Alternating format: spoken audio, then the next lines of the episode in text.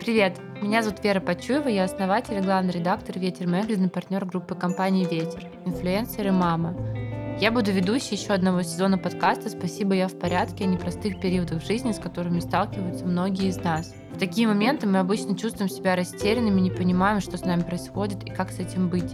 В 5 следующих эпизодах мы поговорим с экспертами о том, что могут испытывать люди во время развода, увольнения или сокращения на работе, если они или их близкие сталкиваются со смертью. А еще мы поговорим о том, как поддерживать близких, друзей, да и просто знакомых, которые проходят через это. Этот подкаст делают студия «Шторм» и бережный онлайн-сервис психологической помощи YouTalk. YouTalk понимает, как сложно найти подходящего психолога и берет эту часть работы на себя. Вы заполняете анкету, алгоритмы или сотрудники подбирают для вас подходящего специалиста. Все психологи сервиса проходят отбор на профессионализм и этичность, а заниматься можно онлайн из любой точки мира. Специально для слушателей подкаста мы подготовили подарок – промокод «Подкаст», который даст скидку 20% на первую консультацию. Мы оставим его в описании. Мы в подкасте много говорим о том, как отношения строить, но в жизни часто бывает так, что отношения заканчиваются, люди расходятся. Это тяжело в любом возрасте для любого человека. И особенно, если у вас есть дети, и это становится травмой еще и для них. Сегодня мы решили поговорить о том, как расставаться и разводиться, заканчивать романтические отношения и что делать, если при этом у партнеров еще есть дети. Говорить об этом мы будем с психологом и семейным терапевтом, руководителем психологического центра Богомолова Виктором Богомоловым. Виктор, здравствуйте. Здравствуйте. Виктор, у нас сегодня с вами такая интересная и популярная тема, как разводы, расставания, как проживание этого периода в паре, если есть дети. Достаточно тоже, мне кажется, табуированная тема, не очень много информации, хотя в последнее время в моем окружении и в окружении наших знакомых большое количество людей разводятся, расстаются.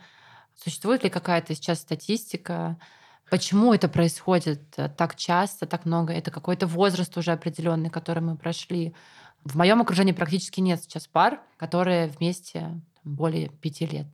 Статистики по причинам я не знаю, потому что, есть статистика просто, по количеству разводов. Кстати, я ее тоже сейчас не помню, но это точно больше половины, Это больше половины, больше 50%. И, кстати, что интересно, последующий брак еще выше. Второй брак еще меньше шанс, что он будет длиться, что он не закончится разводом. То есть это, на самом деле, такой парадокс, если брать чисто статистически, это супер такой выбор, вступить в брак. А с чем это связано? Люди снова наступают на те же грабли? По идее, если ты уже имеешь такой опыт, наверное, второй раз ты должен вступить в отношения более осознанно, серьезно. Нет, это просто такая была иллюстрация. Я не знаю, опять-таки, почему там второй брак. Я согласен, что вроде бы, но мы знаем, что часто люди там не делают каких-то важных вещей, между первым и вторым браком. Ментальную какую-то работу не проводят. Мы, наверное, про это попозже поговорим. Но если говорить вообще, слушайте, я думаю, что ситуация сейчас такова, что ценность, наверное, брака или, не ценность, а важность, она под вопросом, под серьезным. То есть я не говорю, что он не ценен. Безусловно, он супер ценен для людей. Но я думаю, что, скажем так, сейчас я имею в виду по сравнению 30 лет назад, и сейчас, если сравнивать, меньше оснований оставаться в браке, если что-то, глобально не так, если тебе как-то больно, плохо, тебя ранят, вы не можете найти общий язык. Раньше какие-то были, патриархальные нормы, какие-то социальные нормы, Развод до сих пор, кстати, осуждается на самом деле, но уже в меньшей гораздо степени все-таки. То есть какой-то прогресс есть. И это, кстати, мне кажется, это неплохо, что он меньше осуждается, потому что, лет 20 еще назад это была вообще, мне кажется, табуированная тема. И с тобой что-то не так, и сразу, или ты не справился. И какая-то волна сочувствия или обвинений, зачем вы выносите ссор из избы. Даже сейчас такие реакции, можно такое получить, но если по соцсетям я слежу, то иногда я вижу, кто-то объявляет о разводе. У меня, правда, немножко выборка, искаженная, у меня психологов много, но иногда люди поздравляют или говорят, мне кажется, еще лет 15 назад это довольно немыслимая была тема, может быть, это странно. Сейчас уже как-то, есть понимание, что это не только что-то ужасное, что это и какой-то дверь в какую-то новую жизнь. Интересно, а психологи разводятся вообще? Конечно. Да? У меня есть опыт развода. А вы пришли в работу психологом до или после? До. Интересно, потому что, казалось бы, проработанные люди Должны все знать, уметь сглаживать какие-то моменты. Ну, это такая приятная иллюзия, да, но опять-таки, на самом деле, это хороший вопрос. Я думаю, что семейные терапевты, наверное, может быть, у них побольше навыков и побольше знаний, побольше понимания, но даже они не застрахованы, да, семейные терапевты. То есть на момент моего развода, я так был погружен в семейную терапию, но все-таки я после развода, на самом деле, больше начал ей заниматься. Это был, наверное, один из мотиваторов, да, потому что такое событие было, довольно мощное. Вот. Поэтому, может быть, для семейных терапевтов, и то даже они, естественно, подвержены разводам. Мне кажется, тут больше влияет, какой-то опыт и какая-то личностная зрелость. Это, не всегда коррелирует там с обучением, с личной терапией. Мой бывший муж немец, и у него совершенно другое восприятие к отношениям, к воспитанию детей. Даже к самому расходу оно было очень легкое, простое.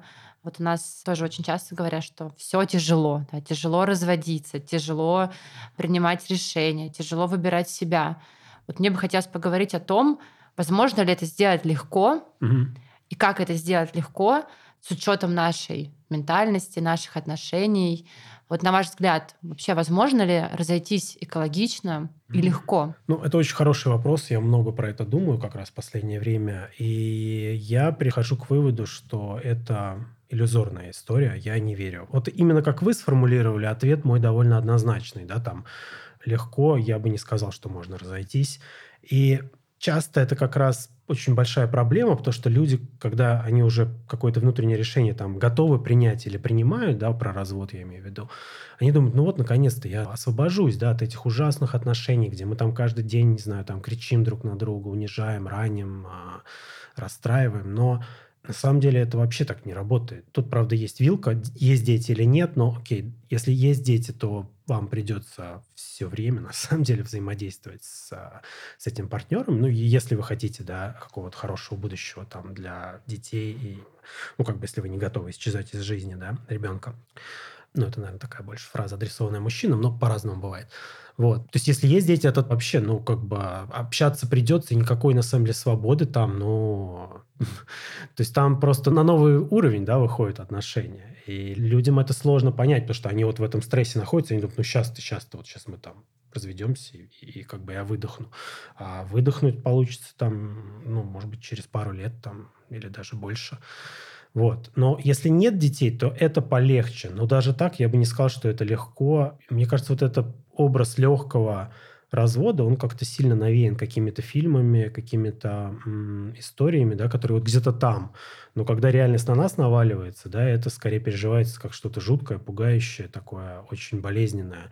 Поэтому, не знаю, мой месседж не переживайте, если сейчас кто-то находится там в процессе развода или думает об этом, или прошел, и это было тяжело, как-то фигово, то не переживайте. Мне кажется, с вами все нормально. Я думаю, что окей. Наверное, как в любом кейсе, есть исключения. Есть легкие там случаи, но я думаю, что это, исключение, да. Я не знаю, как-то так сошлось, да, или что-то, может быть, произошло, что люди смогли как-то без обид, как-то очень экологично, очень по-доброму. Потому что давайте посмотрим на это с другой стороны. А почему мы должны легко разойтись, да, если у нас была система привязанности, да, в которой мы были укоренены, которая регулировала нас? Потому что вообще-то, если мы живем вместе, мы действительно становимся взаимозависимыми. И если один человек или оба решают выйти из отношений, как это может быть легко? То есть вся система регуляции, может быть, не очень понятно, о чем я говорю, я потом чуть-чуть объясню, да. Это там касается, с одной стороны, там простых вещей, там сон, да, там мы знаем, например, что после развода часто там сон у людей летит, да, там питание, но и более гораздо там сложных вещей, там финансы, да, там, не знаю, какой-то досуг. Все это, слетает, конечно, это, это огромная потеря, это хаос. Мне сложно представить картинку, в которой это происходит легко. Как часто к вам обращаются люди, неважно, мужчины или женщины, которые еще не приняли решение окончательно о разводе, но им очень важно получить какой-то маяк, месседж, что они все делают правильно. Потому что я думаю, что в эти моменты человек очень часто сомневается. Опять же, да, если это девушка, то чаще она чувствует себя незащищенной, как я буду одна с ребенком. будет ли у меня поддержка, если она была в декрете, не работала, как я смогу себя содержать. То есть очень-очень большое количество вопросов часто действительно подталкивают человека к тому, чтобы не принимать это решение и дольше жить в партнере в несчастливом браке. Как часто к вам приходят с таким запросом? Потому что, на мой взгляд, вы как психолог можете повернуть маятник либо в одну, либо в другую сторону. Смотрите, есть три категории, да, пар. Сейчас немножко внутреннюю кухню раскрою семейного терапевта. То есть есть те пары, которые просто приходят, они могут быть в состоянии очень глубокого конфликта, да, но, по сути, мы понимаем там на первых сессиях, что они оба скорее хотят попробовать сохранить. Или даже не попробовать, а просто хотят сохранить отношения, но вот какая-то есть сложная ситуация. Второй вариант, это вот про который, видимо, вы спрашиваете, это когда пара уже приняла решение, они приходят, они говорят, как нам экологично развестись. В моей практике таких мало запросов, скажу так, ну, 10% от всех пар, если, ну, я так сейчас, да, навскидку не знаю, я не подсчитывал. То есть, мне кажется, это более редкий вариант. Третий вариант – это где один хочет сохранить отношения, а второй не хочет. И вот это вот такая история, да, она очень сложная, на самом деле, для специалиста.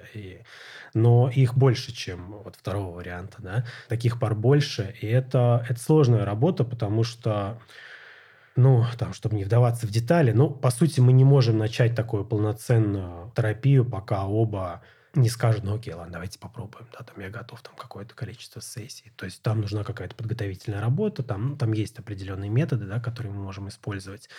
Но да, это часто ситуация, где один уже все решил, а другой говорит, не-не-не, постой, нет, я как бы, давай, пойдем, да, там, и вот там разворачивается своя история. Давайте еще, может быть, чтобы было просто ясно, я так к браку серьезно отношусь, и я думаю, что нужно сделать все возможное, да, чтобы его сохранить. Но одновременно с этим я абсолютно убежден, что не каждый брак нужно сохранять. Да, вот такая парадоксальная позиция. Но ваш, наверное, вопрос про сложность. Но смотрите, мы нейтральны, да, мы нейтральны. И вот, например, действительно, иногда пара, с которой ты начинаешь работать, например, первая категория, где оба, там, не знаю, на первой сессии сказали, ну да, давайте попробуем, у нас там конфликты, надо как-то их порешать, там, не знаю, наладить общение. И бывает такое, что в ходе работы один приходит к выводу или оба, что, ну, знаете, нет, мы решили разойтись. Такое бывает на самом деле. Ну окей, исследования показывают, что на самом деле семейная терапия даже в ситуации развода, если она заканчивается разводом или, ну, не заканчивается, а в процессе происходит развод, то это все равно приносит пользу людям, да, потому что, ну, они как действительно учатся общаться, понимают, что им нужно, что им важно, проясняют свои ценности, там, ну и так далее. Не знаю, насколько я ответил на вопрос. Тут много есть вариантов, да, но мы... Вот, наверное, ваш вопрос про то, что есть такая среди коллег история, ну, я не знаю, верите в нее или нет, что есть такие терапевты семейные, у которых пары часто разводятся, а есть такие, у которых чаще сохраняются. Но я, честно говоря, я не знаю, верить в это или нет, потому что, ну, как бы это надо статистику вести, это очень сложно. Это такое на уровне слухов. Но, наверное, мы не можем быть полностью нейтральны, но мы стараемся, скажем так, и мы за этим следим, да, мы много усилий прилагаем к тому, чтобы быть нейтральными здесь и помочь людям как-то самим решить. А стали ли мужчины чаще ходить к семейным терапевтам и как в паре, и в одиночку? Ну, точно стали, и более того, часто как раз мужчины являются инициаторами обращения в парах. Ну, наверное, в случае, когда инициатор развода женщина. Ну, там по-разному бывает, но часто это действительно, да, вот как гром среди ясного неба, да, когда вдруг она говорит, да, что все, и он такой, в смысле все? Пошли к семейному терапевту. Она говорит, так я же тебе 2 года назад предлагала. Он говорит, ну ладно, это тогда было, все, вот сейчас пойдем. То есть, когда уже... Действительно, такое бывает. Это один из вариантов. Но бывает и просто, когда какие-то серьезные конфликты, и пара не справляется, и мужчина понимает, что надо что-то делать. Да? То есть, это не всегда вот такой... Первый пример я привел, он такой более драматичный, когда действительно мужчины часто не понимают, что там происходит, и они могут даже не представлять, насколько все плохо, да? Ну, в отношениях. Но это не всегда так. Ну, то есть, я не хочу обобщать. Да? Бывает, что мужчины просто, ну, хотят как-то наладить, там, конфликты решить какие-то. Спасибо. То, что я знаю из своей практики, из своих знакомых, друзей, близких, очень часто, на мой взгляд, причиной развода становится нежелание и, наверное, прежде всего, неумение слушать и слышать друг друга. И чаще всего это действительно происходит со стороны мужчины, потому что, ну, все-таки женщины, мы более... в этом плане активные существа, и искать поддержку, искать помощь, иногда в различных эзотерических каких-то аспектах, которые совсем мужчинам многим непонятны. Для нас это более естественным. Что, на ваш взгляд, может помочь научиться слышать друг друга? Может быть, какие-то есть, не знаю, там, easy steps, потому что не всегда мужчина готов пойти к психотерапевту, потому что для многих мужчин это тоже равно со мной что-то не так, я что, больной, мы так с тобой все можем обсудить дома, но при этом люди не разговаривают, не говорят друг другу о своих желаниях, болях и так далее. Вот со стороны женщины, наверное, да, что можно сделать? Как вообще вывести партнера на такой искренний, настоящий разговор, чтобы быть услышанной? Женщины действительно чаще, да, инициируют гораздо разводы, по крайней мере, ну, это, я помню, по-моему, статистику по США и по России. По России точно, да, там прям, сейчас не помню цифры, но это прям значимое различие. Что можно сделать? Ну, знаете, я все время, когда говорят, что можно сделать, когда спрашивают про одного из партнеров, да, там, про мужчину или про женщину, мужа, жену, неважно, я все время пытаюсь перевести фокус внимания на себя, да, то есть, наверное, мой такой ответ базовый – это, попробовать увидеть свой вклад. А это очень сложно, потому что когда тебе больно, и тебя обижают, или ты чувствуешь, что тебя обижают, тебя ранят, это очень сложная операция, да, и там часто, когда в парах там, или в индивидуальной терапии я начинаю этот процесс, а мне клиенты, клиентки, это может быть и мужчина, они говорят: а почему я, Виктор? Почему я должна? Вот вы мне сейчас задаете этот вопрос, а почему вы меня... у меня нет ответа на это, да, но если мы не увидим свой вклад в то, что происходит, то базово я исхожу из того, что мы не можем изменить другого человека. Поэтому ваш вопрос я бы его, может быть, не очень приятным образом, да, для нас, слушателей, я бы его развернул, как увидеть свой вклад в то, что происходит, да. И это очень сложный вопрос, потому что бывают ситуации, где вашего вклада нет, да, просто человек, не знаю, выстроил какую-то стену, да, там, он уходит в комнату, не знаю, там, не слушает, там, не хочет разговаривать, у него есть какое-то хобби, он ему все время посвящает. Такое бывает, но, честно говоря, скорее всего, так было изначально, во-первых. И тут как минимум есть вклад, что вы выбрали такого человека, да, я сейчас немножко такие более жесткие вещи говорю, их тоже, наверное, нужно как-то, может быть, смягчить, но... Обычно все-таки мы можем какой-то свой вклад увидеть, да, и обычно динамика, которая есть в паре, это то, что один обвиняет, критикует, другой защищается и уходит в себя, да. Роли могут быть разные, как будто напрашивается версия, что часто вот в этой роли обвинения там находится женщина, но на самом деле не всегда, да, я вижу разные, бывает по-разному, это может быть и мужчина. Но вот этот свой вклад, да, тут, наверное, важно заметить это на ранних стадиях, потому что обычно... Самая большая проблема моей работы в том, что пара приходит чаще всего на стадии, когда уже очень сложно, да, уже такой уровень напряжения, такой уровень разочарования и горечи, даже не разочарование, это больше про горечь, да, вот что меня не слышат, сколько можно, да, там я пыталась, там, 1, 2, 3 раза. Но я хочу, наверное, чтобы люди больше профилактикой занимались, чтобы они могли это увидеть на ранних этапах. Ага, а вот здесь я стала критична, а здесь я почему-то, да, сорвалась. Что происходит, да? Это я сейчас женщинам говорю, мужчинам то же самое, а здесь я почему-то перестал ее слышать, да? Мне захотелось пойти, там, не знаю, или я промолчал, да? Мне было что сказать, но я промолчал, я отвернулся. И ведь это же чаще всего это не сразу, да, происходит. Я вот сказал, бывают исключения, изначально такое, но это ладно, это отдельный кейс. А вот, наверное, важно, чтобы люди на ранних этапах это замечали, потому что если вы хотите сохранить брак, то профилактика всегда дешевле лечения, да, и вот касательно брака это 100% так. То есть отслеживать это на очень ранних этапах, что происходит, да, что между нами происходит, почему я становлюсь критичным или критичной, почему я отстраняюсь, да, то есть меня что-то задевает, ага, какая-то боль внутри, а что это за боль? Я понял, да, я могу сейчас это сказать там партнеру своему, да, или партнерше. Видите, у меня нет простого ответа. Это как раз и есть то, что называется работа над отношениями, да, такое тяжелое словосочетание, но во многом эта работа — это отслеживать, что происходит на ранних этапах, да. А если говорить о разрыве отношений, когда один из партнеров изменил или там, совершил предательство, по отношению к другому человеку, к своему любимому или уже не очень любимому, как в таких ситуациях происходят разрывы? Ведь это же не просто, да, два человека пришли к решению, что мы больше не любим друг друга или нас там связывает только дружба, а все-таки было совершено какое-то действие, которое второй человек не может пронести дальше. Как проживать такие ситуации? Давайте начнем с того, что есть тоже интересная статистика, что когда людей опрашивают без опыта развода, да, вот там сможете ли вы сохранить отношения в ситуации предательства, измены. И большинство людей говорит нет.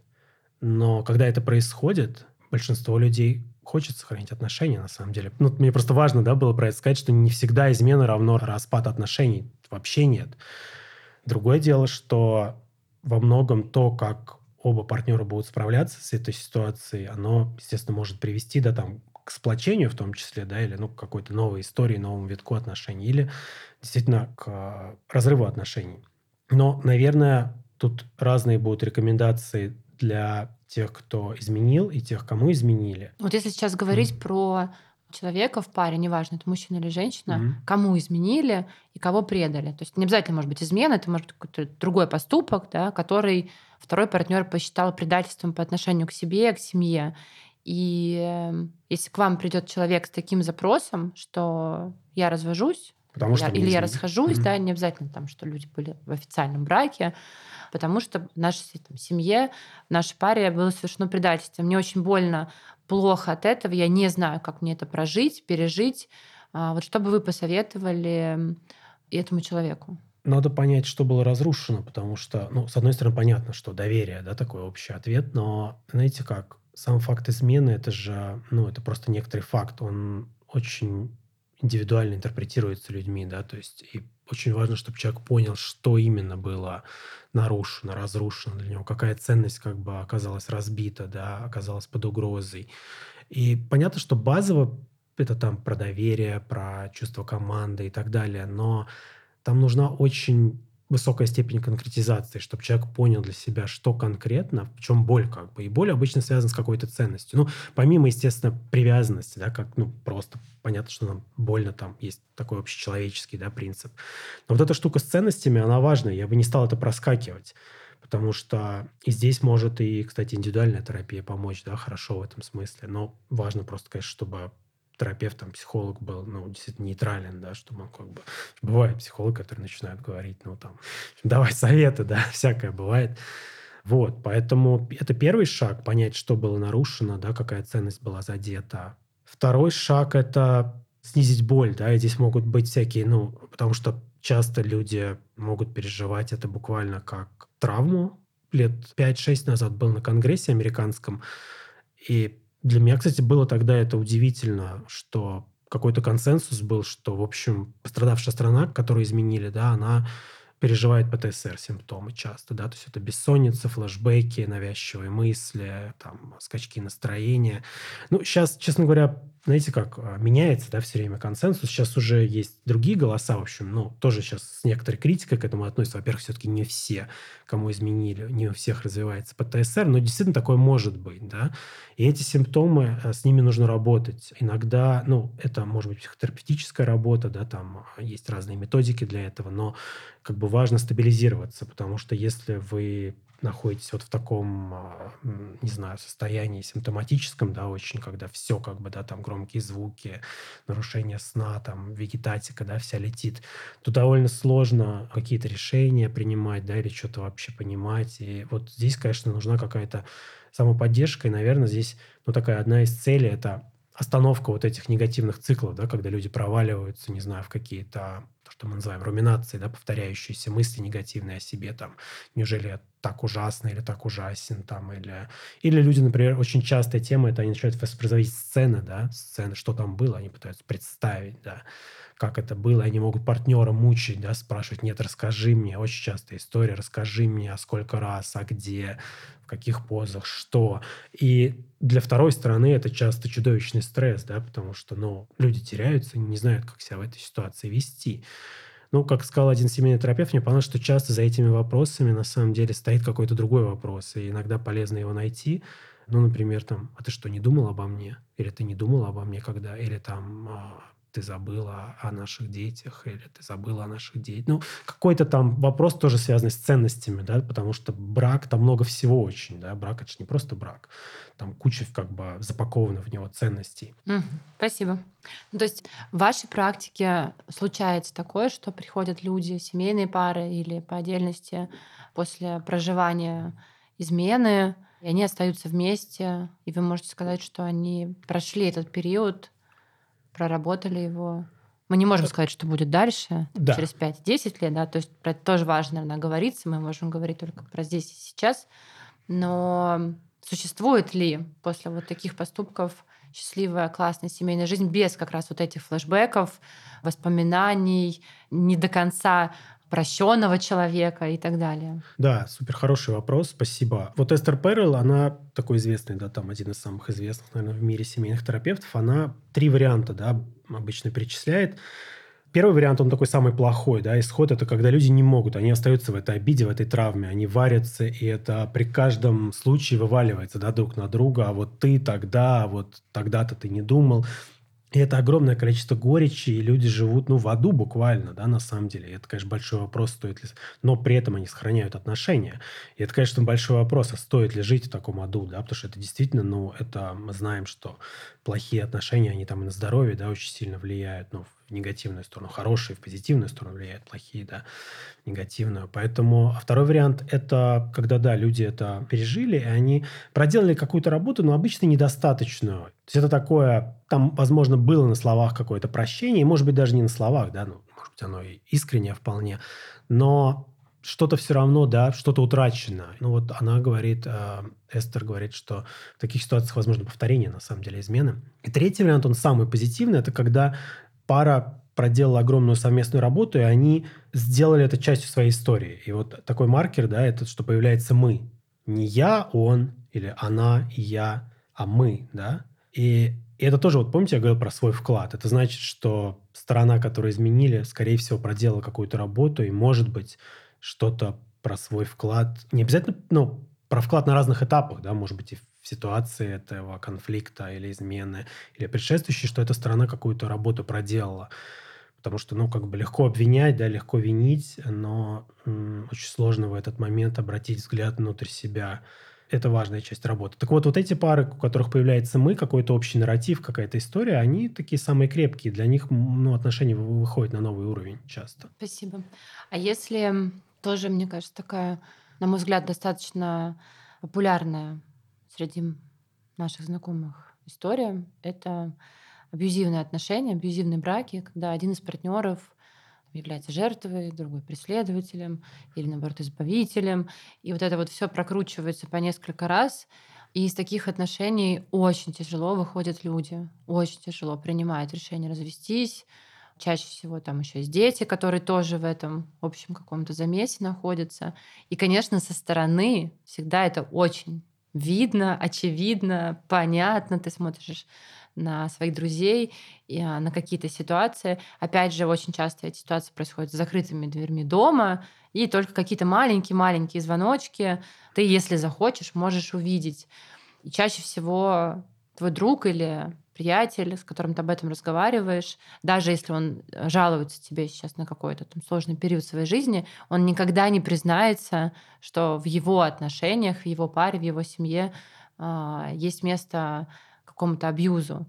И что бы вы посоветовали людям? Я просто знаю, что есть большое количество девушек, которые уже это осознали, приняли, но они не могут решиться сделать шаг к тому, чтобы выйти из этих отношений. Вот часто ли к вам приходит пара с таким запросом? Никогда кончилась любовь, да, когда все-таки есть... Я сейчас не говорю про семейное насилие, я говорю именно просто про психологическую какую-то манипуляцию, когда человеку говорят, куда ты пойдешь с детьми, да ты ничего не можешь, да кому ты будешь нужна, там, или кроме тебя, меня тебя никто так любить не будет, ну и так далее. Да, очень много таких каких-то связок, и действительно человек начинает думать о том, что ну да, действительно, что я могу? Я вот сижу дома с детьми, у меня ничего нет, муж меня обеспечивает, куда я пойду? К родителям я не пойду, подруги, ну да, они мне там что-то говорят, что-то советуют. А чаще подруги говорят, ну ты что, у тебя такой классный муж, такой парень, у тебя вообще куда ты собралась-то?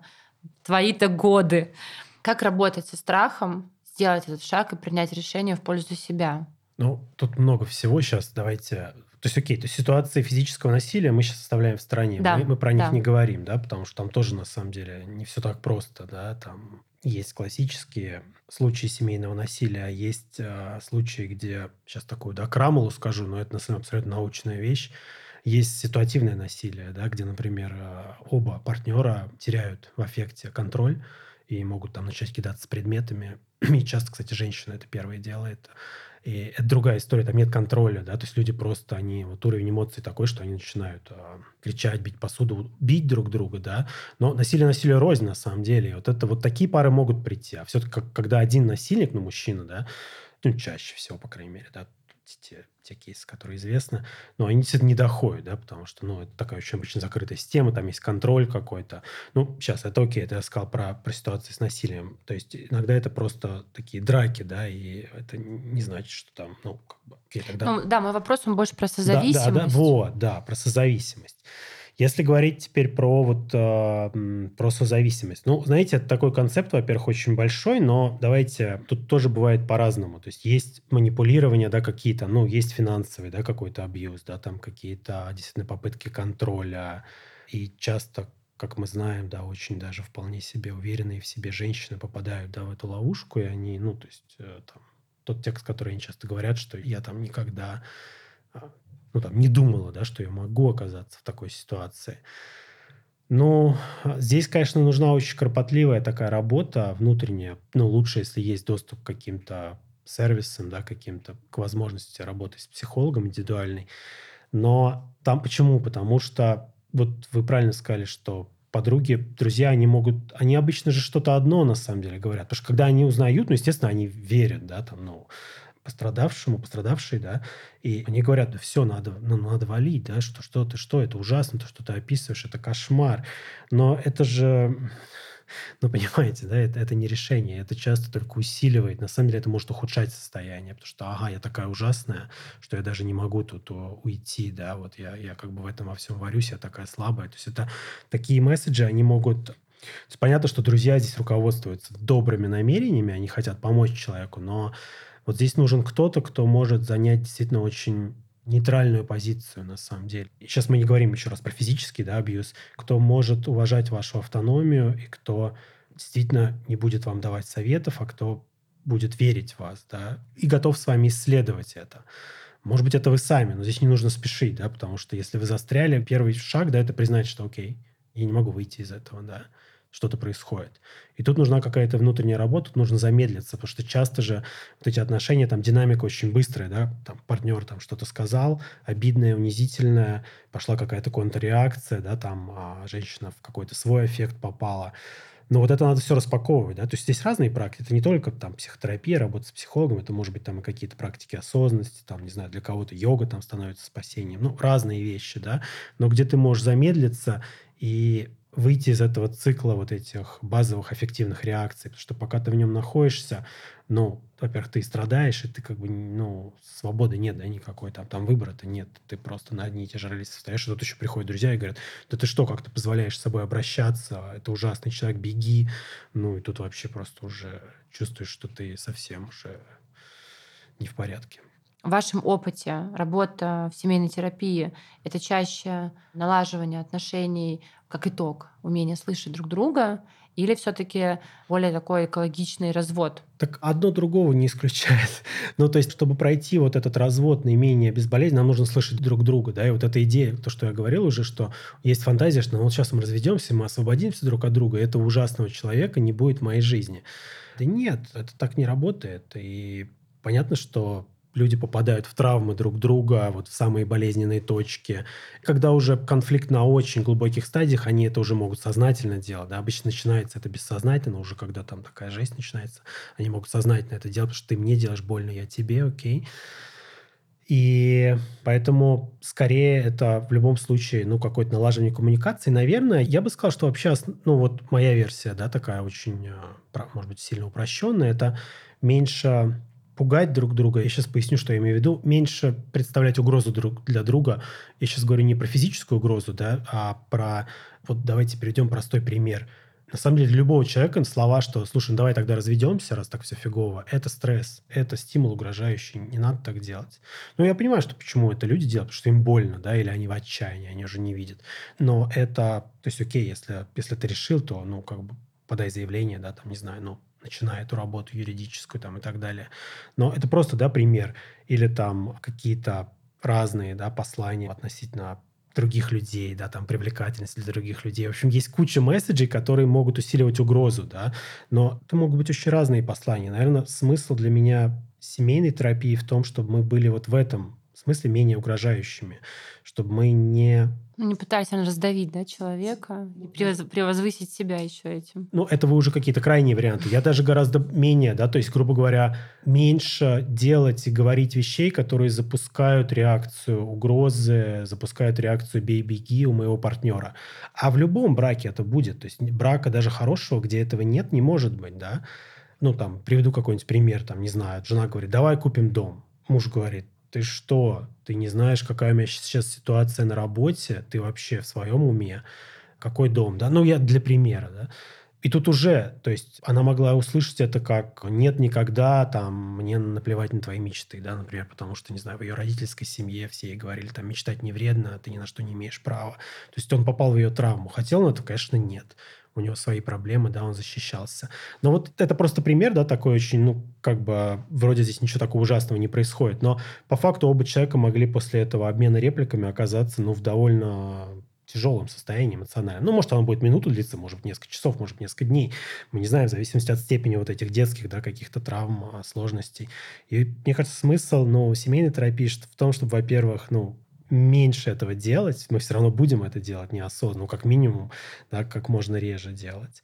И наоборот, учиться создавать то, что будет, ну, как-то вот таким безопасным, да, скорее, общение друг для друга. Не знаю, смог ли я объяснить, но вот постарался. А вы сейчас сказали про там некие родовые установки, да, то, что было там в нашем детстве. Все-таки мы проигрываем какие-то поведенческие ситуации наших родителей. Ну, например, там родители ссорились часто в детстве. Буду ли я ссориться со своим партнером, там, да, или папа был слишком жесткий там, с дочерью. Будет ли она потом это проигрывать на своих детях или на своем партнере? Я сейчас не говорю про пары, которые проработаны, да, уже там в терапии сколько-то лет находятся, там, или в коучинге, неважно. Но обычно же, как нас наказывают родители, или они, по нашему мнению, поступают несправедливо, и мы думаем, я тоже так думала в детстве, что я никогда так не буду поступать, я никогда так не сделаю с своим ребенком, я никогда так не сделаю с своим партнером. Но все равно в какие-то стрессовые ситуации наша память начинает... Откуда-то вылезают эти слова... В моем случае, там, этой серии, там, не выйдешь из-за стола, пока не доешь, потом я закрываю рот рукой и себе говорю: боже, что я сказала вообще, зачем, откуда у меня это? И потом начинаю понимать, то есть насколько вот наши поведенческие факторы сейчас зависят от наших родителей, которые особо нам не нравились в детстве. То есть мы все-таки так или иначе их перенимаем? И да, и нет. То есть, с одной стороны... Тут есть два уровня описания. Первое – это что делали родители. Да? И вот как раз, когда мы взрослеем или когда мы там, молодые взрослые, мы вот себе говорим: вот я так никогда не буду делать. Но это большое упрощение, потому что за каждым поведением стоит... Ну, то есть это же надводная часть айсберга, а подводная часть айсберга не видна. Это какие-то ценности, какая-то боль психическая, да, там куча всего. Сознательные, бессознательные процессы. И вот интересно, что люди... Когда они взрослеют, они могут вот эту верхнюю часть айсберга, они могут поменять, в принципе, да, например, там, не знаю, там, меня ограничивали в деньгах, там, мои дети там ни в чем не нуждаются, да, ну, не знаю, что-то, да, там, но часто это просто идет в обратную сторону, если не была проведена работа какая-то там индивидуальная, да, там, то, да, мы можем просто плюс на минус поменять, но, по сути, подводная часть айсберга осталась той же, да, и как бы динамика не меняется, и такие кейсы, ну, встречаются, да, там, в работе. Поэтому ответ, что влияют сильно, но все люди пытаются с этим справиться. Кто-то более эффективно, кто-то менее. То есть поведенческие вещи изменить легче, да, например, там, не знаю, допустим, молодой мужчина, у которого отец был какой-то супер отсутствующий, он решает, что он такой, да, он занимается включенным отцовством. Это круто, это супер, это уже большое изменение, да. Важно это не обесценить. Но он мог не провести какую-то внутреннюю работу, и само это отцовство, оно будет, да, то есть он, допустим, больше гораздо времени, там, в разы проводит с ребенком, но у них начинаются конфликты, он начинает давить, или, да, что-то вобрать, ну, какие-то сложности начинаются. То есть здесь мало изменить поведение, все-таки нужно какую-то еще внутреннюю работу проделать, чтобы это изменение было таким, ну, хорошим, да, таким качественным. Спасибо. Ну что, давайте поговорим про детей.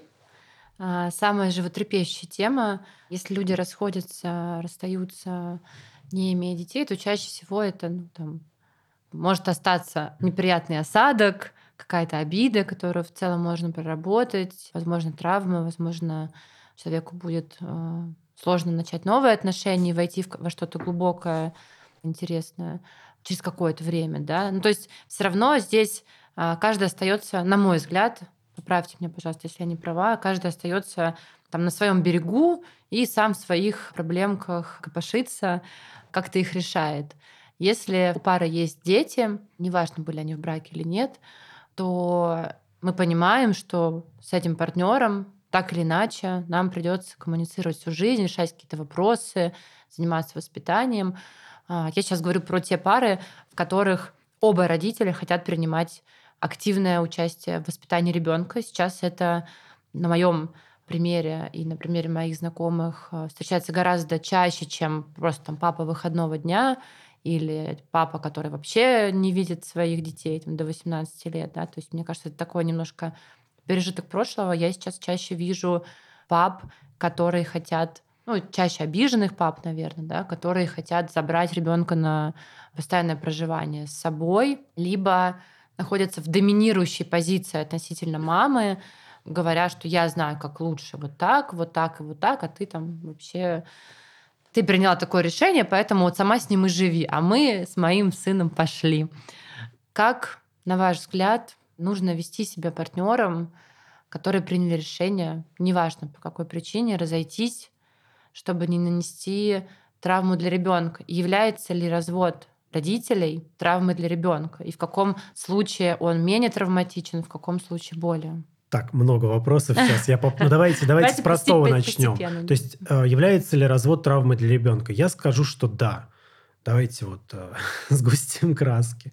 Но давайте так, много чего и травма для ребенка. И на самом деле есть такая идея, и я в нее верю, что детская психика, она более адаптивна, на самом деле, чем взрослая.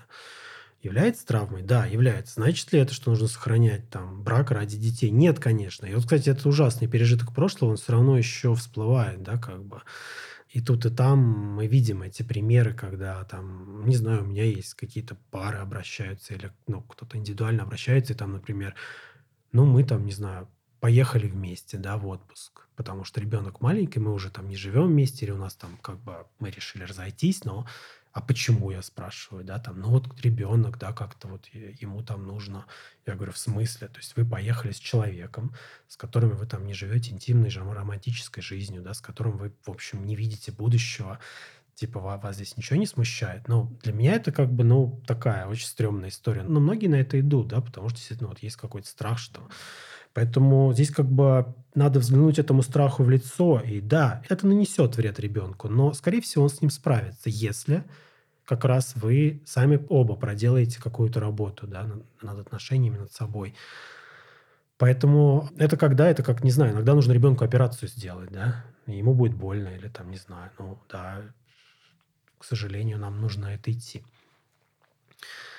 Второй момент про... Ну, что здесь можно сделать, да, чтобы уменьшить это... Чтобы уменьшить травму, да, страдания. Я думаю, что первое правило – это стараться не впутывать ребенка в это. И это очень сложно, да, я сразу скажу. Наверное, те кейсы, которые там в зоне моего влияния, я вижу, что, ну, да, к сожалению, пары в процессе развода, особенно если такой конфликтный развод или конфликтная пара, там ребенок как-то участвует, да. То есть это может быть на уровне того, что очень сложно просто друг друга видеть и говорить друг с другом. То есть это такой триггер, просто лицо человека, взгляд, да, то есть ты сразу уходишь вот в эту реакцию «бей-беги», ты, не знаю, ты наполняешься ненавистью, раздражением, что ребенок становится таким посланником, да, там, или что-то там через него, да, там, или ребенок, да, но еще часто история, что он в коалиции, да, с кем-то, соответственно, такой, да, там, против, да, там такая дружба против, особенно если там еще несколько детей, там сложно, да, там один ребенок с одним родителем, другой с другим, все это происходит, но опять-таки, если вы это замечаете, что вы это делаете или что у вас это происходит, ну, наверное, здесь, знаете как, плохо это, да, плохо, надо постараться что-то сделать сразу, если вы замечаете, чтобы это уменьшить, но там не надо уходить в какое-то ужасное чувство вины, потому что здесь чувство вины, но оно как бы, с одной стороны, помогает, но оно может и не помогать, да. Поэтому надо эту ситуацию исправлять просто методично, там, с помощью медиатора или с помощью семейного терапевта. Но в конце концов можно поставить себе цель. Окей, меня там мой партнер или моя партнерша, там, не знаю, приводит в ужасное состояние, но я ради ребенка готов это общение выдерживать, да, и готов в нем, в этом общении искать какие-то точки конструктива и какого-то. Но надо сказать, что даже при такой позиции это не всегда получается. И в реальности бывают кейсы, когда ты ничего не можешь сделать. У меня были такие кейсы со стороны женщин и мужчин. Ну, то есть там такой уровень деструктивных процессов, что легче просто отстраниться. Потому что иначе это какой-то риск. А уже. Что это вообще? Это наше эго взрослых? Ведь очень часто партнеры начинают перетягивать одеяло каждый на себя. Им хочется, чтобы ребенок любил их больше. Да. Они начинают настраивать детей друг против друга. Сейчас не говорю про суды и какие-то такие совсем агрессивные вещи, но вообще просто в ежедневной рутине ребенка появляется постоянная манипуляция и постоянное требование родителя занять чью-то позицию, доплыть до какого-то берега, начать любить больше. И в этой всей агонии разборок нашего эго, как будто мы, как родители, забываем о том, что ребенок вообще здесь ни при чем. И мы забываем о том, что его детство сейчас проходит в этой манипуляции. Как, на ваш взгляд, есть ли какая-то грань, когда ты можешь остановиться, или какой вопрос нужно себе задавать для того, чтобы выходить из этого состояния эго, что я-то лучше, меня-то любят больше, и вообще думать о том, что есть ребенок в этой семье, и думать о нем, а не о себе, и о своей выгоде или о своей боли, например. Да? Потому что все-таки, когда есть дети в семье, это уже чуть больше, чем только моя обида. Тут может быть разное. Вы сказали, про эту версию, кого любит больше, но это не единственная версия, да, потому что, наверное, полезно себя спрашивать, почему я сейчас что-то, допустим, рассказываю про... или говорю, или спрашиваю про партнера ребенку, вообще все что угодно. Здесь очень нужно быть внимательным, да. Потому что вы можете даже допускать какие-то обесценивающие комментарии, даже их не осознавая. И опять-таки, если вы осознали, это уже полпобеды, да. О, я здесь что-то пошутил, что-то про твою маму, а почему я это сделал, да? Или там я про твоего отца сказал какую-то колкость, когда его не было рядом. Если вы осознаете, это уже очень-очень круто, потому что тогда вы можете, остановиться, да. Или даже сказать, слушай, я сейчас что-то сказал, я была не права, да, даже можно извиниться перед ребенком. Тут разные есть варианты, потому что здесь сложно, от контекста многое зависит, но мы много чего делаем неосознанно. Но помимо кого больше любят, там же еще и тема про одиночество есть, да, и люди начинают цепляться за ребенка, и, например, мама, и папа тоже, кстати, такое может делать. Он, например, может рассказывать то, что происходит ребенку. И это вопрос, а почему я делюсь всей этой жестью, да, с ребенком сейчас? И часто ответ, потому что мне невыносимо страшно одному или одной быть в этой ситуации, да. И мне нужен кто-то, мне нужен друг, мне нужен слушатель. И это ужасно вредная ситуация для ребенка, но это происходит очень часто. Потому что развод сталкивает нас с нашим одиночеством в первую очередь, да. Вы правильно сказали, да, давайте, наверное, два основных вектора. Одиночество и неужели мы настолько плохие, да. Частый очень вопрос, который крутится у людей в голове в ситуации развода. На ваш взгляд, это связано с эго, с нашим? Это связано не с эго, это связано с нашими травмами, с нашим воспитанием, да, в родительской семье чаще всего. Потому что если все было нормально, как мы знаем, нормально почти никогда не бывает, то такой вопрос, если он возникнет, то наша здоровая часть включится и скажет «нет». Ты неплох, просто человек сделал ошибку или человек что-то решил для себя, все, теперь нужно как-то с этими последствиями просто обойтись, да, это больно. А мы же часто в этом вязнем, да, что неужели я такой плохой, неужели там кто-то лучше меня или я что-то такое ужасное делал, да. Поэтому полезно понимать все, что вы говорите про партнера, если это каким-то образом импульсивно, аффективно, двойственно, и тем более негативно, не дай бог, да. Это важно отслеживать, замечать, анализировать и пытаться очистить это общение. По-хорошему, в ситуации развода, разрыва, разъезда вообще говорить о партнере что-то не стоит с ребенком. У вас что? Вам всегда есть что обсудить. Если ребенок спрашивает... Мама, когда вы с папой снова будете вместе? Или очень часто дети говорят... А вот помнишь, мы ездили куда-то на море, это было так классно, вы с папой были вместе, и вот бы вы... Это моя самая большая мечта. Да. И это тоже такая манипуляция ребенка, получить обратно родителей, которые были для него единым целым. Вот как в таких ситуациях поступать, как разговаривать? Ну, во-первых, валидировать, да, то есть за этим же стоит какое-то переживание, и чаще всего это грусть. Ну, по-разному может быть, да, но так обычно, да, это близко к грусти, к потере. И сказать, что... Я просто не знаю, про какой этап, да, мы говорим, но если все однозначно, что сказать, что это невозможно ребенку, и что это очень грустно, и, может быть, тебе, ну, спросить, тебе грустно от этого. Да, там, поговорить как-то про эти переживания. Ну, может быть, даже просто спросить, там, как ты или что ты про это думаешь, или тебе, наверное, тяжело сейчас. Но это невозможно, да, потому что часто как раз родители начинают говорить, ну, там, да, может быть, когда-нибудь, да, там, вот они боятся сказать... Они боятся вот это «нет», да, здесь как бы такое твердое «нет». Но на самом деле... Одна из идей, что такое твердое «нет», да, что этого не будет, это то, на что ребенок может опереться. Потому что какая-то двойственность или какие-то, да, начинаются, что там, ну, посмотрим, или может быть, или если там он там одумается, да. Но тут важно не спешить, да, очень важный навык — это замедляться, потому что часто какими бы там проработанными, осознанными мы не были, мы вот в этой спешке мы можем реально какую-то глупость сказать ребенку. И это нормально. Просто мы все ошибаемся здесь. Вот, да, я не хочу, чтобы у слушателей была какая-то идея, что вот мы должны быть такими айронменами психологическими, идеальными. Нет. Если вы что-то сказали, вы можете исправить. Можете потом подойти и сказать: слушай, знаешь, я там сказала или сказал, на самом деле это не так, этого не будет. Мы все решили, там, это с тобой никак не связано. И, к сожалению, это невозможно. И, может быть, ты грустишь по поводу этого. И, может быть, даже я грущу, да, тоже можно поделиться своими чувствами. Угу. Как объяснить детям или как рассказать детям о том, что вы с партнером расходитесь?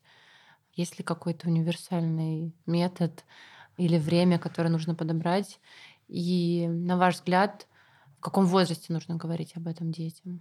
Существует ли какая-то граница? Или, ну, понятно, что если ребенку 1,5-2 года, он еще не очень понимает, что происходит, да, но вот как минимизировать травму ребенка и какие слова нужно подобрать родителям для того, чтобы он это понял и не получил травму? Ну, вообще, например, психоаналитики считают, что можно вообще с младенцем обсуждать все. Да, я, кстати, к этому присоединяюсь. Мне нравится эта идея. Но я не думаю, что есть какие-то... Потому что мы это говорим не только для ребенка, на самом деле. Мы говорим это для себя часто. И это тоже важно. Давайте так это, ну, проговорить это. Для этого нужна большая смелость. Если вы это можете сделать, это очень-очень круто. И тоже, может быть, здесь цель не минимизировать травму, а просто вот эту смелость в себе найти, да. И это могут быть какие-то слова неловкие, не обязательно. Но я думаю, что чем меньше деталей, тем лучше, наверное, потому что детали, они... Это может звучать как-то очень в общих терминах, да.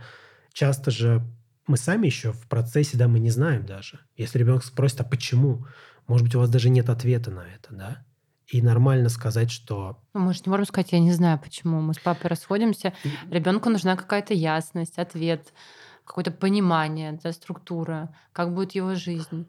Вот. Смотрите, вот почему? Потому что вы можете сами не понимать еще, что происходит, да, если вы в аффекте, и сказать, что... Можно сказать, что, ну, там, мы там поссорились, да, или мы решили больше не жить вместе, и мы сейчас пытаемся понять, да, почему это произошло. А вот про структуру, да, это другая история. Это очень хорошо, это нужно делать, но это как бы другая задачка. И это как раз легче сказать, да, что, там, не знаю, папа будет жить в другом месте, или мама будет жить в другом месте, неважно, она будет приезжать, или там мы будем проводить с тобой время, стараться, да, там. Но здесь вот чем больше, ну, конкретики, тем лучше. И часто тоже конкретика может быть затруднена, если есть конфликт, да, если коммуникация такая очень болезненная. И вот здесь как раз прям нужна какая-то работа, да, чтобы какую-то структуру создать. Потому что, когда нет структуры, дети страдают очень сильно, да, они не понимают, типа, где папа, когда он придет. И чем быстрее устанавливается структура, ну, это касается там всего, да, там и алиментов, и времени, и распорядка, и на чьей территории, да, и как там каникулы будут, тем, в общем, как-то спокойнее ребенку. Если есть структура, ну, как-то у него и тревоги меньше. Поэтому, если вам тоже удалось какую-то структуру создать, ну, это уже тоже большая победа. Угу. Вот я бы хотела свой пример привести еще. У нас ребенок живет, мы живем недалеко с бывшим мужем, мой сын живет неделю с папой. Угу. У нас с пятницы по пятницу. И неделю он живет со мной и с моим молодым человеком. И также у моего партнера тоже есть еще 2 детей, старше моего сына. И в общем, у нас в доме такая вечно большая тусовка. И Насколько это правильно? Я сейчас, видя, прошло уже 5 лет, и видя, что сейчас происходит, я понимаю, что для него... Я понимаю, что все индивидуально, но конкретно для моего ребенка, для нашего сына, это, по крайней мере, то, что я вижу, эту верхушку, для него это эмоционально очень стабильно, потому что у него есть неделя с папой, и он не общается в это время практически со мной. Ну, может мне что-то написать, чем-то поделиться, но очень-очень мало. То есть это его время вместе с папой. Когда он со мной, это его время вместе с мамой. У него также есть бабушка, дедушка в Германии, бабушки, дедушки здесь. Ну, в общем, у него очень большой такой entertainment вокруг него. Окей ли это? И как часто вообще пары приходят к такому решению? Это супер, то, что вы описываете. Это очень, да, европейская, там, американская модель, где шерится 50/50. Это круто. Я вообще считаю, что это, наверное, там один из лучших вариантов. Но он не всегда возможен, давайте так. И в России все-таки это большая редкость, что было 50/50. Но... Почему? С чем это связано? Это наша ментальность. Это наши еще вот эти родовые установки... что папа выходного дня должен быть только. Вот с чем это связано? Мне очень интересен этот момент. Почему вот, опять же, там, я не могу сказать за всех европейцев, да, за конкретно свой случай, ко мне никогда не относились как к собственности. Что вот я должна быть несчастная, или там любить, или сожалеть о том, что кого я там потеряла, или от кого я ушла, и так далее. И то же самое в обратную историю. У нас очень часто девушки, там, мои знакомые, про там, бывших условных, да, говорят, ой, да он там вообще, там, короче, где-то в канаве валяется, и ладно, в общем, слава богу, там, да. Я желаю своему партнеру искренне счастья, я очень хочу, чтобы он был счастлив, и для меня это, ну, какой-то... У меня нет чувства ревности к прошлому, и нет чувства собственничества, и мне не хочется, чтобы меня любили, там, как фантомную боль. Действительно хочу, чтобы человек был счастлив. И вот это вот осознание, ощущение, которое меня научил мой бывший муж, что не надо относиться к людям как к собственности твоей, да, которую ты где-то приобрел, и она вот кривая, косая, но как бы вроде твоя. Меня это научило действительно относиться к отношениям по-другому. Почему в нашей стране это по-другому? Почему другие случаи преобладают все-таки? Это такой вопрос тоже очень... Здесь можно час говорить. Но смотрите, во-первых, есть проблема автономии границ, да, у нас в стране. И границы у нас, ну, давайте честно, не очень уважаются. И действительно ребенок... Сейчас я про ребенка, хотя бы про партнера, да, про бывшего там говорили. Ребенок часто все-таки мыслится как продолжение взрослого. И на самом деле вот эта проблема, кстати, очень большая до сих пор, да, отсюда и физические наказания, и, ну, сейчас этого меньше, но все равно, да, и крики, и всякое воспитание такое не очень конструктивное. То есть у нас, в принципе, с границами беда, но что-то лучше, да, ну, то есть улучшается, слава богу. Это первое. Второе, я думаю, что есть вот это все-таки гендерные стереотипы, и есть история про то, что для мужчины у нас в стране самая важная история – это работа и роль добытчика, а для женщины самая важная история – это роль матери. Да? До сих пор все равно, давайте так, к сожалению. Сейчас это, слава богу, начало размываться, размягчаться. И именно поэтому, мне кажется, ответ, почему 50-50 редко возникает. Да? Потому что, ну, мама знает лучше, она же мама у нас, да. Поэтому чаще и там папа проводит там минимально, да, времени. А папа что? Ну, он деньги зарабатывает, да, там, ну, алименты платит, ну, слава богу. У нас же куча там мужчин вообще не платит алименты, да, огромный там какой-то процент. Вот, но это то, что первое мне приходит на ум. Я думаю, есть еще много всяких факторов, но это будет меняться. Ну, то есть вариантов нет, потому что на самом деле здесь женщины, они опережают, да, то есть, ну, уже вот эта роль материнства, да, центральная, она уже, ну, не совсем это так, да, там, женщины делают карьеру, там, зарабатывают, реализуют себя, и материнство как бы это, ну, тоже, да, к сожалению, тут еще государство сейчас сильно давит, да, к несчастью, то есть месседж, в общем, что женщины – это мамы, но давайте так, женщины разные бывают, но это же происходит просто гораздо медленнее с мужчинами. Почему мужчина должен быть добытчиком? Да, куча есть разных ролей. Кем может быть мужчина? Отцом прекрасно. И это, кстати, сейчас растет очень хорошо. И отцы все больше проводят времени. Но действительно сейчас пока такая ситуация, что им приходится быть и добытчиками, и отцами. Да? И здесь, конечно, есть конфликт. Ну, так же, как и для матерей, да, тут тоже. Ну, поэтому здесь уже вопрос, как договоришься и как эту нагрузку распределить. Но если это 50-50, это прекрасно. Если это не 50-50, но чаще всего нет, то Вот мне нравится такая идея, это не моя идея, там, в общем, где-то я услышал, но я за нее ухватился, что здорово все-таки, если ребенок ночует с отцом, особенно если это постарше ребенок, да, такой подростковый возраст, там, начальный подростковый, средний, старше тем более, потому что же там начинается вот эта тема, отец спрашивает, как дела в школе, да, допустим, они встретились там, нормально. Тебе нужно время, тебе нужно вместе приготовить ужин, не знаю, с ребенком, да, там, с сыном, с дочкой, куда-то выбраться, не знаю, в кино там сходить, там, что-то поделать, там, собрать, да, там, не знаю, в идеале, там, в школу. Ну, то есть тебе нужно время, чтобы вот это нормально, оно распаковалось, да. И тогда получается, что мама проводит гораздо больше времени, у нее это время есть, и она прекрасно знает, что за этим нормально стоит, да. Ну, и потому что она там поспрашивала, понаблюдала, какие-то были обмены репликами, как они что-то делали. А с папой здесь сложнее, да, часто папы получают вот это, если это там без ночевок, да, общение, то это очень усеченный, типа, все норм, все классно, оценки норм, да, там, не знаю, поеду в лагерь, да, там, с футболом все классно, там, хочу в подарок то-то. Ну, я сейчас утрирую, да, но... То есть какой-то склейки нет, да, получается? Ну, нету детализации, нет вот этой карты, да, чтобы она возникла, нужно время, ну, а время это, ну, это тогда ночевка, да, это какой-то совместный быт, куда-то кого выезжаете, да, какие-то совместные поездки, там, ну, много чего можно делать.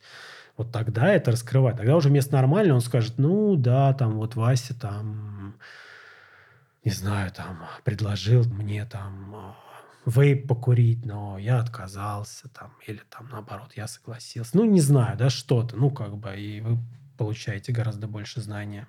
Ну, и, наверное, очень классно, когда ребенок знает, что у него есть два дома, два тыла. Да, да, да. Что у него нет где-то, что, там, например, если мама большее количество времени проводит с ребенком, то понятно, что и все негативные моменты также нивелирует мама. Да. Где-то ругается, где-то там спорит, где-то заставляет убираться, знаю, там, мыть посуду, ну, какую-то, в общем, рутину выстраивает. А где-то есть праздник папа, который всегда с подарками, с рестораном, с какими-то активностями. И здорово, когда оба родителя могут разделить как раз вот эти обыденные вещи, от которых, там, в том числе, мама может устать. Ну, вот, например, в нашем случае я, наверное, более строгий родитель, потому что... Ну, я думаю, что я тоже связываю это с тем, что европейское образование, оно в основном на вседозволенности основывается и на раскрытии потенциала у ребенка, в том числе и творческого. И я нахожу это очень классным, но, с другой стороны, я понимаю, что в данном случае, если в России есть проблемы с границами, то там, на мой взгляд, проблема с тем, что границ нет вообще. То есть ребенок не понимает периодически каких-то норм поведения в обществе и так далее. Вот, поэтому мы вот в этом плане расходимся с моим бывшим мужем в плане вопроса к воспитанию. И вот тут я хотела бы тоже задать вопрос, как воспитывать ребенка партнерам, которые разошлись, развелись, у которых есть ребенок и у которых абсолютно разное видение воспитания своего собственного чада. Ну, я думаю, что правила необходимы какие-то, и это нормально, да, вот поэтому если ребенок там с отцом проводит на его территории время, да, то это очень хорошо, потому что отец может там свои правила установить. И ребенок может сказать, а у мамы не так, или там, а с чего это я там буду делать, да, там, если он такой еще уже, ну, выросший, да, он начинает немножко протестовать. Ну, правила разные, да, и да, здесь ребенку нужно переключаться. Ну, стресс – это для него стресс, но это полезно. Он может увидеть, что две семьи, ну, там, чаще всего две семьи, да, не всегда образуется новая семья, ну, с обоих сторон, но чаще всего. То он может увидеть, что правила разные, что нормы разные, что семьи живут по-разному в двух домах, и что от него немножко ожидается разное, да. Ну, это нормально. На самом деле это может и быть плюсом для ребенка. Да? Он может увидеть, что нет какой-то одной модели, есть разная модель. Как партнерам приходить, бывшим партнерам приходить к общему знаменателю вообще просто относительно, ну, там, не знаю, системы выбора школы, сада. Вот ребенок что-то сделал. У меня нет ответа на этот вопрос, поэтому я его задаю. Потому что у нас очень часто происходят такие ситуации, когда происходит какая-то проблема, и я начинаю ее обсуждать с бывшим мужем. И сталкиваюсь с ответом, ну, типа, да, вообще все ок, все вообще зашибись, забей просто. А я не могу, потому что для меня это непонятное поведение. Я там не наказываю ребенка, мы разговариваем с ним, я пытаюсь ему объяснить, но я очень часто сталкиваюсь с тем, что вот вторая сторона абсолютно не готова заниматься воспитанием. То есть для него воспитание, посмотреть футбол, сходить на стадион, там, взять ребенка в бар, не знаю, где-то потусоваться. Для меня это чуть другое. И вот как находить компромисс именно с партнером в воспитании ребенка, если у вас разные подходы к этому? Ну, смотрите, вы просто на своем примере, да, я думаю, как... Распакуйте меня. Вы, видимо, довольно хорошо понимаете, что вас беспокоит, да, там, но если бы там вы ко мне на консультацию пришли, я бы еще там просто более конкретизировал это. Но если есть понимание, что беспокоит, то я думаю, что можно попробовать созвониться, да, или как-то связаться и все-таки попробовать донести, да, именно свое беспокойство. И, может быть, да, на самом деле, чаще всего, давайте так, мы увидим, что эти различия, они есть, действительно, и, возможно, они, ну вот прямо в моменте кажутся непреодолимыми, да, например, один родитель, он такой тревожный за здоровье, да, там он следит, там, не знаю, я сейчас немножко от вашего примера отвлекаюсь, да, там, не знаю, что там куртка была надета, там, не знаю. Там, все застегнуто, ну, на все короче, пуговицы, да, там, и варежки. Все, а другой такой, он немножко больше пофигист, да, он такой нетревожный. Ну, смогут они здесь договориться? Ну, скорее всего, нет, на самом деле. Это проблема? Нет. Это проблемой становится, когда один говорит, что... Не говорит, наверное, транслирует, что мне пофигу, что ты думаешь. Ну, в смысле, это твои проблемы, да, или... Ну, то есть, когда это такая вот, то, что называется, инвалидация, да, у психологов, то есть, когда это обесценивается полностью.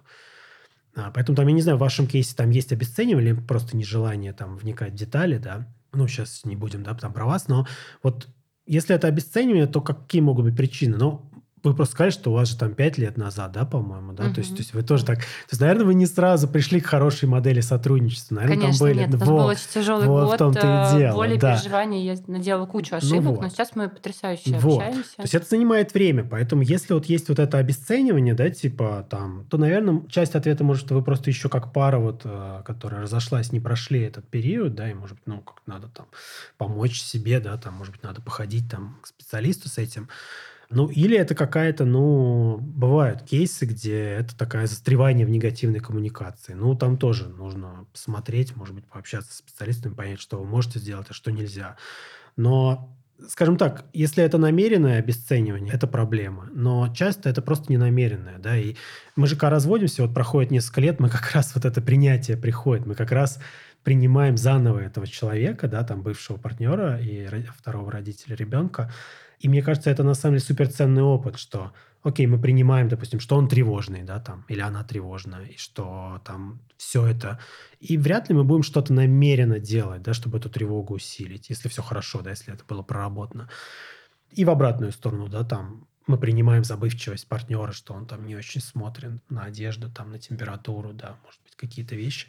И мы принимаем ошибки, потому что иногда... Вот, тут, кстати, очень важно. Иногда это будет приводить к ошибкам. То есть вы развелись, вы живете отдельно, прошло какое-то время, и человек что-то делает, и какая-то ошибка происходит. Это приводит к какому-то там... каким-то последствиям негативным. Но если все хорошо, если развод такой прожитый, то, ну, это может нас разозлить или задеть, но это не будет, да, такое, что сейчас я докажу, или, знаете, как ты потом не можешь спать, ты думаешь, там, как, что написать этому человеку ужасному, как он мог так. Ты такой, ну, окей, это он или это она, понятно.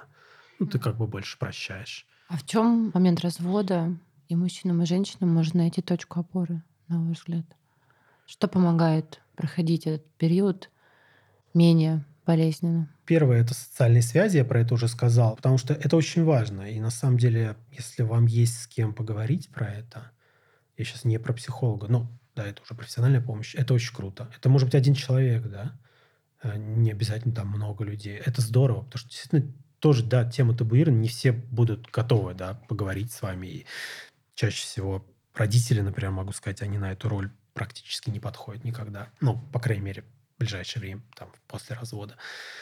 И второй момент – это все-таки чувство контроля в какой-то мере. А что дает чувство контроля? Ну, очень разные вещи, да, там. Но одна из вещей, которую я считаю очень важной, это все-таки провести мысленный анализ, в чем был мой вклад. Какой бы ни был ужасный человек, да, окей, он мог быть абьюзером, там, нарциссом, кем угодно – что я делал или делала, или не делал в этом браке, что привело к такому плачевному концу. Потому что, когда мы это понимаем, у нас есть чувство контроля. И тогда мы знаем, что будущие отношения мы можем что-то изменить. Если у нас нет чувства контроля, я ничего не делал, это просто был ужасный человек, он там меня унижал, делал мне больно, обижал. Мы тогда, мы в роли жертвы находимся. Это чертовски тяжело, и здесь и меньше надежд, такая немножко безнадежная ситуация. То есть нужно проработать в себе не позитивный вклад, сколько всего я дал отношениям, а именно в чем, условно, моя вина. Но не погрузит ли это человека в еще большее состояние чувства вины, что я тут не уделяла ему должного внимания, а тут, наверное, я себя где-то запустила после родов, а тут там... Это же тоже такое табу, что мужчина может быть каким угодно, а женщина должна быть всегда идеальной. И мы как раз, мне кажется, больше надстроек себе делаем. Смотрите, здесь есть разное все-таки различие между виной и своим вкладом и ответственностью. Поэтому я и говорю, если это слишком сильно в чувство вины вас свергает, то, наверное, это непродуктивные размышления. То есть то, что я имею в виду, это все-таки такой спокойный анализ, и для него нужно время тоже. То, что я говорю, поймите правильно, это не вопрос месяца, это долгая работа, чтобы увидеть этот свой вклад и увидеть себя со стороны, потому что когда мы внутри... И терапия – это способ немножко это увидеть себя со стороны, потому что когда мы внутри, нам кажется, что мы страдаем, все ужасно, и еще эти мысли о том, что я там где-то был виноват или виновата. Но здесь, кстати, я бы сказал, что здесь распределяется у мужчин тоже очень много вины и стыда, потому что разное, но в ситуации развода то же самое. И поэтому это не поиск вины, не поиск виноватого, а это признание того, во-первых, что не получилось. И опять-таки, если вы сваливаетесь, это я там все неправильно делал, нет, так не работает. Это именно поиск этого какого-то своего вклада, который в будущем вы можете что-то поменять, в этом. Но, не знаю, смог ли я объяснить, это такая, знаете, вина, она же нас делает несвободными, а когда эту работу вы проделаете, здесь скорее чуть-чуть вы почувствуете больше свободы. Класс, спасибо. Наверное, последний вопрос. Когда в случае развода, на ваш взгляд, нужна помощь специалиста? Какие сигналы могут на это указывать? И вообще, можно ли пережить развод самостоятельно без помощи терапевта? Я думаю, что большинство-то переживает без помощи терапевта, Но я бы сказал, что здесь разный, может быть, ответ, Если вы чувствуете, что с вами что-то происходит, какие-то у вас симптомы, вы начинаете алкоголь употреблять много, или вы чувствуете, что у вас какие-то физические симптомы, или что у вас признаки депрессии. Это одна история. И это тогда, нужно обращаться, наверное, к индивидуальному, специалисту. Если вы видите, что ребенок каким-то образом участвует в этой динамике, и вы не можете, что как бы вы не хотели, он участвует. Не знаю, он свидетель ваших ссор постоянных, или вы не можете о чем-то просить партнера или договариваться. И ребенок вовлекается, то это повод, наверное, обратиться к семейному, может быть, психологу. Но тут тоже, понимаете, если вы прям в процессе развода, скорее всего, вы все это заметите. Тут, наверное, вопрос... насколько сильно это избегание включается, потому что давайте подумаем про это так. Вопрос, есть ли хороший развод? С одной стороны, нет, но, наверное, как ни странно бы это ни звучало, хороший развод, в кавычках, чтобы все поняли, это когда я могу говорить с другим человеком. И не один раз, на постоянной основе. Если есть дети, это необходимо.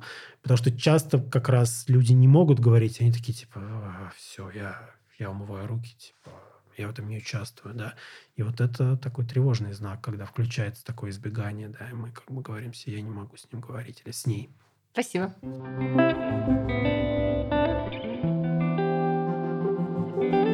Этот подкаст выходит благодаря сервису психологической помощи YouTalk. YouTalk помогает найти подходящего психолога, все специалисты сервиса проходят отбор на профессионализм и этичность. В описании подкаста вы можете найти промокод «Подкаст», который даст скидку 20% на первую консультацию. Если вам понравился этот выпуск, то ставьте сердечки на Яндекс.Музыке, подписывайтесь на новые эпизоды в любом приложении, где вы нас слушаете. А еще оставляйте комментарии в приложении Apple Podcasts, если вы слушаете нас там. Нам очень важно знать, что вы думаете о подкасте.